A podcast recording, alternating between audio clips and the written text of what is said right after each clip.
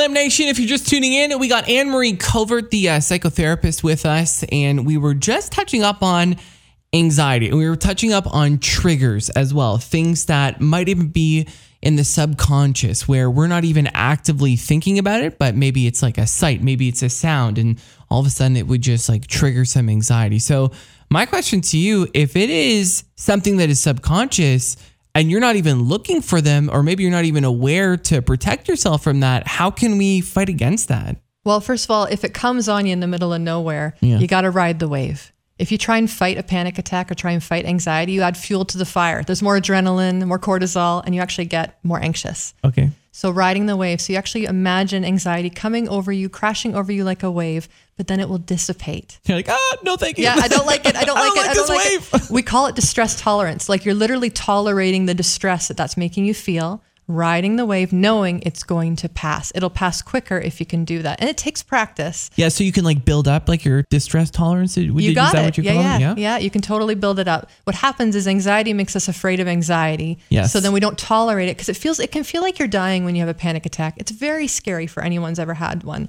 But when you learn what it is, why it's happening, you're better able to tolerate it. And the more you tolerate it, the less the alarm bell goes off when you get triggered. And you start to desensitize yourself to that mm. alarm bell. Eventually, it doesn't go off anymore. So, do you think it would be a good idea? Let's say someone finds out a trigger of theirs is like social settings. So, there's mm-hmm. someone that I spoke to not too long ago and mm-hmm. they did a fantastic job, but they came to church in a long time after the pandemic mm-hmm. where stuff started to stir, which I'm sure you can get into like so much.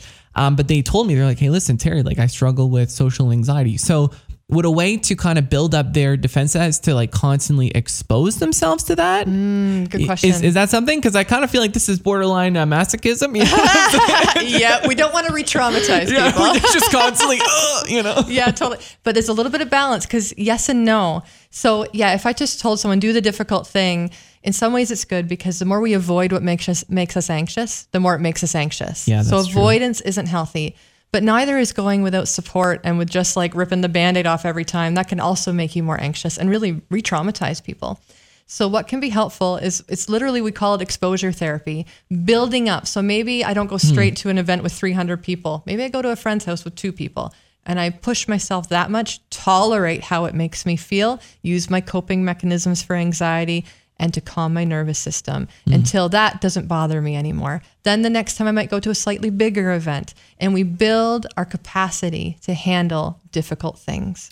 I feel like that's pretty countercultural too, because we have this culture where it's like really, really quick. I'm looking for a quick fix. Maybe I can just read this book or listen to this audiobook or just, you know, do these three step program. But this sounds like a journey. And I guess if you think of it, it took people a lifetime to get to the point where they're at now, like a lifetime of experiences and different situations, potentially even traumatic things. So why would it just take a really quick book to completely fix everything?